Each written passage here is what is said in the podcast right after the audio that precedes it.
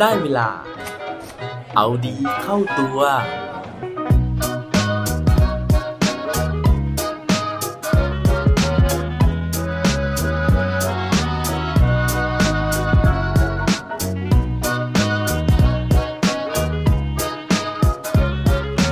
ถ้าขอพรยักษ์ในตะเกียงได้ คุณจะขอพรอะไรดีครับ สวัสดีครับ พบกับผมชัชวานแสงรีดีกร และรายการเอาดีเข้าตัว รายการที่จะคอยมาหมั่นเติมวิตามินดีดด้วยเรื่องราวแล้วก็แรงบันดาลใจ เพื่อเพิ่มพลังและภูมิต้านทานในการใช้ชีวิตให้กับพวกเราในทุกๆวัน เชื่อว่าตอนเด็กๆนะฮะทุกคนเนี่ยน่าจะเคยดู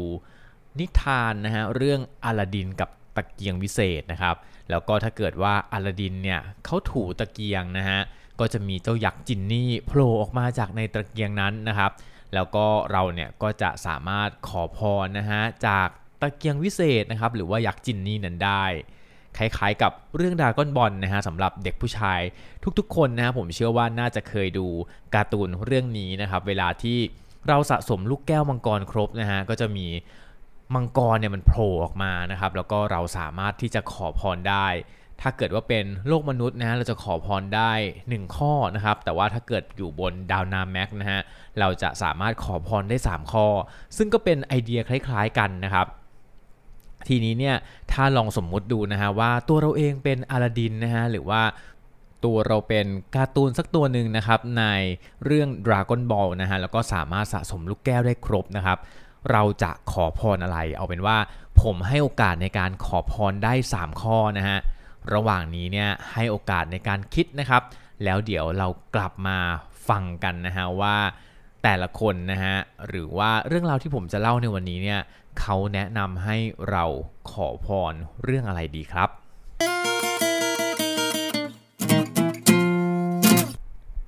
สมมุตินะฮะว่าตอนนี้ทุกคนเนี่ยน่าจะมีคำตอบอยู่ในใจแล้วนะฮะว่าพร 3 ข้อมีอะไรบ้าง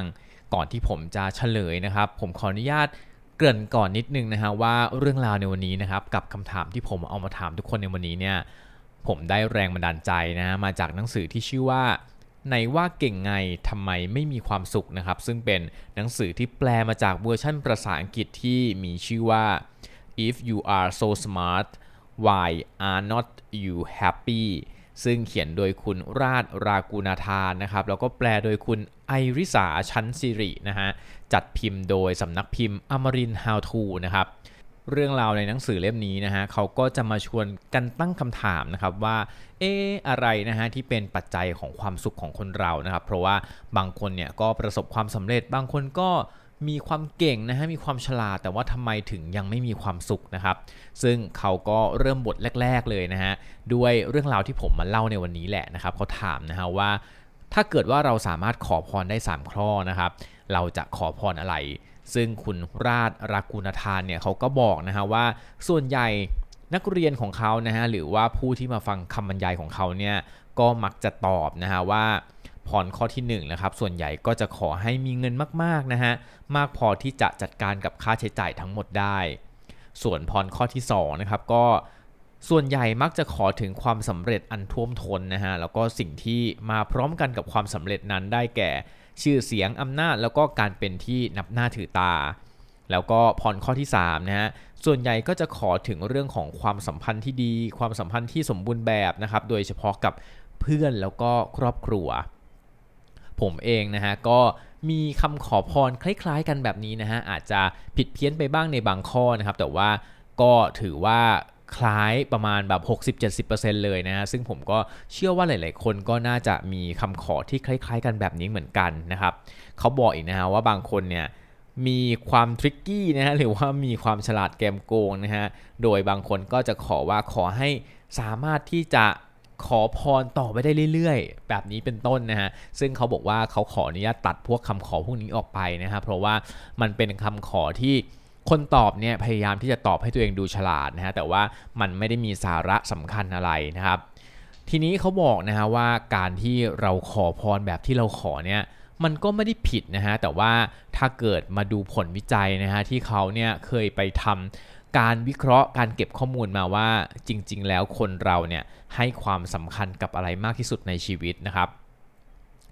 มันมีอันดับ1ถึง16นะฮะซึ่งอันดับ1เนี่ยเขาบอกว่าคนเราอยากที่จะมีความสัมพันธ์ที่ดีเยี่ยมนะครับ อันดับที่2นะฮะคนเราอยากที่จะมีความสุข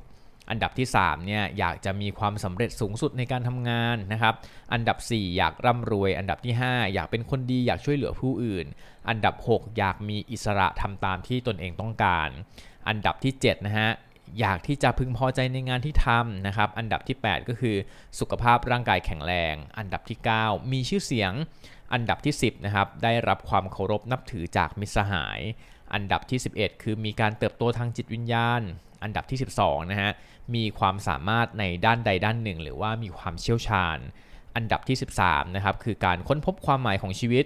อันดับที่ 14 คือค้นพบเป้าหมายในชีวิต อันดับที่ 5 มีรูปร่างหน้าตาที่ดี แล้วก็อันดับที่ 16นะฮะก็คือมีอำนาจนะครับ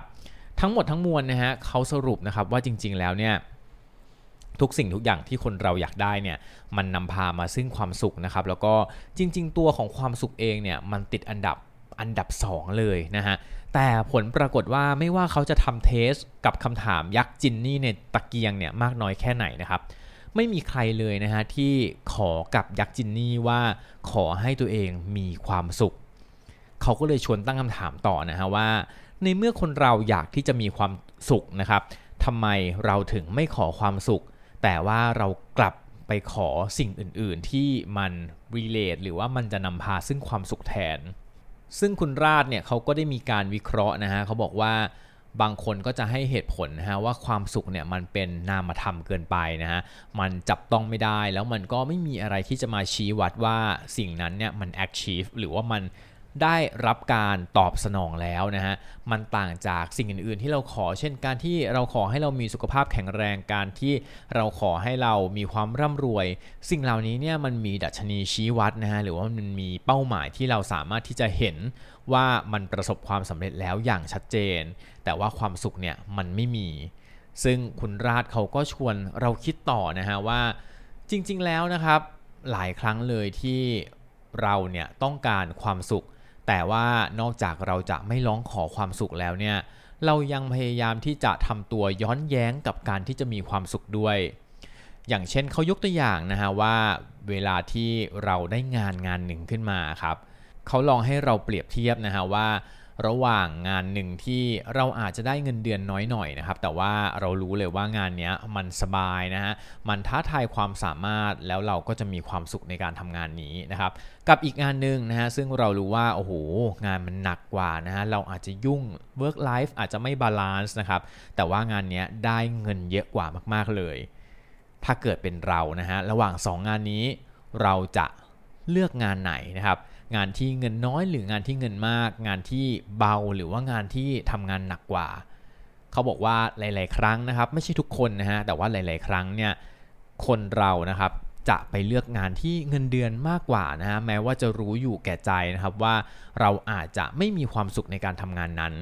นี่เป็นตัวอย่างหนึ่งนะฮะของพฤติกรรมที่มนุษย์เรานะครับ มักทำในสิ่งที่มันย้อนแย้งกับสิ่งที่เราอยากจะได้ ตัวอย่างที่2นะฮะเขายกตัวอย่างว่าเวลาที่เราไปซื้อของนะครับ แล้ว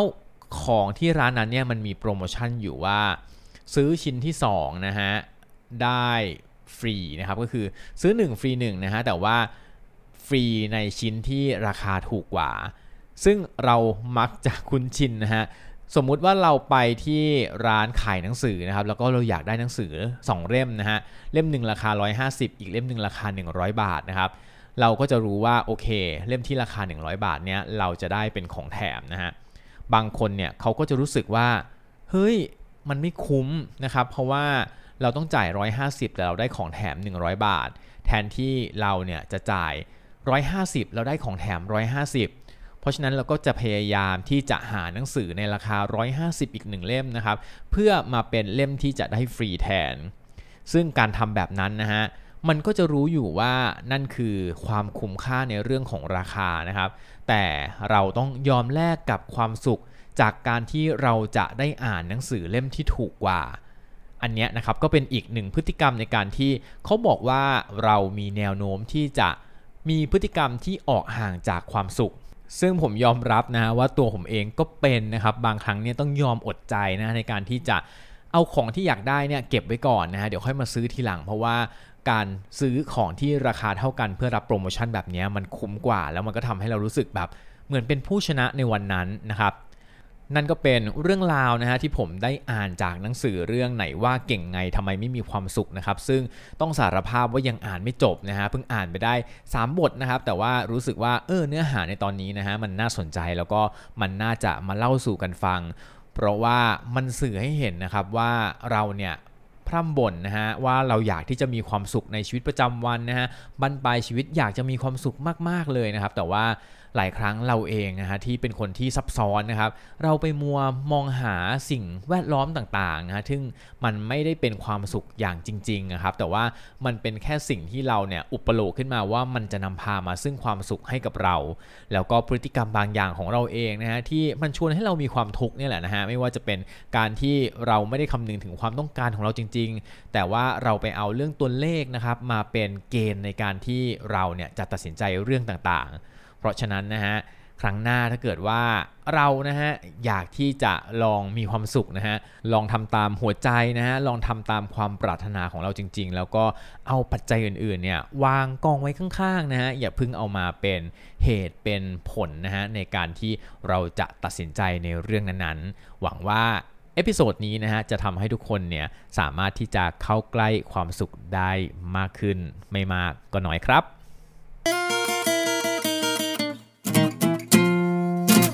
และปิดท้ายวันนี้ด้วยโคดดีโคดโดน เขาบอกไว้ว่า